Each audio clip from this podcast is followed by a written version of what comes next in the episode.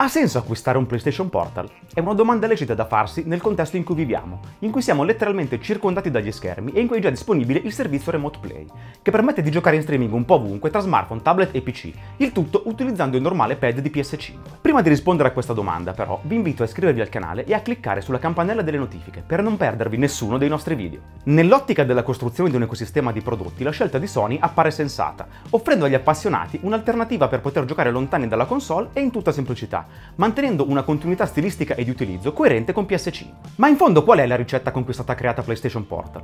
Basta prendere uno schermo, collegare ai lati un DualSense 5, aggiungere un paio di casse, l'hardware necessario a gestire un flusso video in Full HD e il gioco è fatto, niente di più semplice. Sony non ha voluto creare una nuova console portatile, quei tempi ormai sono andati da un pezzo ma un accessorio per il suo ecosistema di prodotti. Portal nasce con il preciso scopo di replicare l'esperienza di gioco di PlayStation 5 su uno schermo di piccole dimensioni. Dal design alla qualità costruttiva, i richiami PS5 sono palesi, offrendo un senso di continuità di utilizzo impossibile per altri dispositivi utilizzabili con Remote Play, come ad esempio smartphone e tablet. Portal è ben bilanciato una volta preso in mano, con un'ergonomia simile a quella del normale pad di PS5, che garantisce un comfort di ottimo livello. Non mancano ovviamente tutte le funzioni aptiche del DualSense 5, a conferma della volontà di Sony di voler riproporre la stessa identica esperienza di gioco di PlayStation 5 anche sul Portal. Non servono troppi tecnicismi per parlare di PlayStation Portal. Sony stessa ha diffuso le specifiche con il contagocce in questo ambito. Non si conosce nemmeno quale processore è installato al suo interno. Le informazioni si limitano al display, un LCD Full HD da 60 Hz e alla presenza del sistema di trasmissione PlayStation Link per l'audio wireless, a cui si affianca il jack audio disponibile sulla scocca del Portal per collegare delle cuffie cablate.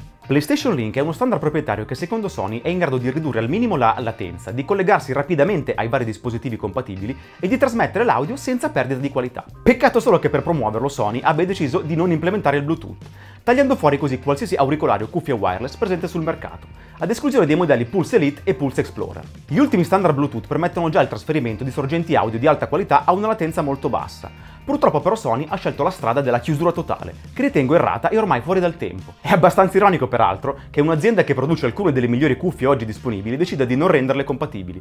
Per di più ora che con la gamma InZone ha anche una serie di prodotti dedicati proprio al gaming. Al primo avvio di PlayStation Portal e fatto l'aggiornamento di rito, la prima cosa da fare è il collegamento alla rete, seguito all'associazione alla propria console. Tutta questa procedura non dura più di due minuti ed è semplicissima. Per di più è spiegata passo passo e in modo molto chiaro. Devo ammettere che visto il costo di 219 euro ero un po' scettico sulla qualità del display scelto da Sony, ma mi sono dovuto ricredere. I picchi luminosi si fanno apprezzare così come il contrasto, seppur limitato dalla tecnologia LCD, che rispetto a quella OLED perde molto in questo ambito. Il display ha anche il touchscreen, utile per accedere al menu che mostra le pochissime opzioni disponibili.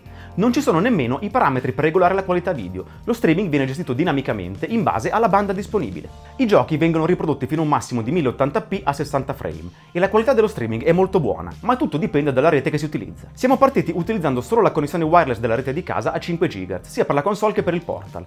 In questo caso la qualità dello streaming è stata altalenante. In alcune occasioni funzionava perfettamente e con un input lag accettabile, in altre invece la compressione diventava più intensa, perdendo anche qualche frame di tanto in tanto. Come sempre quando si parla di giochi in streaming, il problema è la velocità della connessione e della propria rete domestica. A questo punto ho utilizzato un cavo Ethernet per connettere la PS5 alla rete ed è cambiato tutto. La qualità dello streaming si è stabilizzata sul massimo livello e non ho più sperimentato perdite di frame. Sempre a proposito di connessioni, abbiamo fatto qualche test anche in mobilità e confermiamo che il sistema funziona anche se PS5 e PS Portal non sono sotto la stessa rete. Con il 5G l'esperienza non è stata molto diversa rispetto a quella ottenibile in casa utilizzando solo connessioni senza fili, mentre invece scendendo al 4G la qualità si è abbassata molto, a conferma che la velocità della connessione è centrale per giocare al meglio con il Portal. Visto il poco tempo che ho avuto per la prova, dare una stima della durata della batteria è un po' complicato. Posso però ipotizzare tra le 6 e le 8 ore di gioco con la batteria a pieno carico. Sul fronte audio invece i due speaker fanno un lavoro discreto pur avendo delle carenze nelle frequenze basse, cosa normale viste le dimensioni contenute delle casse, che però vengono aiutate molto dal feedback aptico del pad, in grado di sottolineare spesso in modo efficace proprio le basse frequenze. Molto meglio utilizzare le cuffie, sempre che ne abbiate un paio compatibile. Per concludere, PlayStation Portal fa esattamente quello che promette, ovvero offrire uno schermo portatile con cui giocare lontani dalla propria console. Nel farlo va incontro ai classici limiti di tecnologie di questo tipo, dove la velocità della rete domestica è fondamentale per avere una buona esperienza di gioco. In questo senso il collegamento della console alla rete tramite cavo è caldamente consigliato, così come l'utilizzo delle cuffie per avere un audio più immersivo. Per il resto non c'è molto da aggiungere, eh, di fatto Portal è uno schermo di buona qualità con due pad attaccati ai lati, niente di molto complesso tecnicamente. Tornando però alla domanda iniziale, ha senso acquistare un PlayStation Portal? Beh, se siete fan di PlayStation, volete giocare lontani dalla vostra console e intendete sposare questo ecosistema, sicuramente sì. Tutti gli altri possono ancora affidarsi a smartphone e tablet per il gioco in streaming. La cosa importante è che Sony, almeno in questo ambito, abbia lasciato la possibilità di scegliere.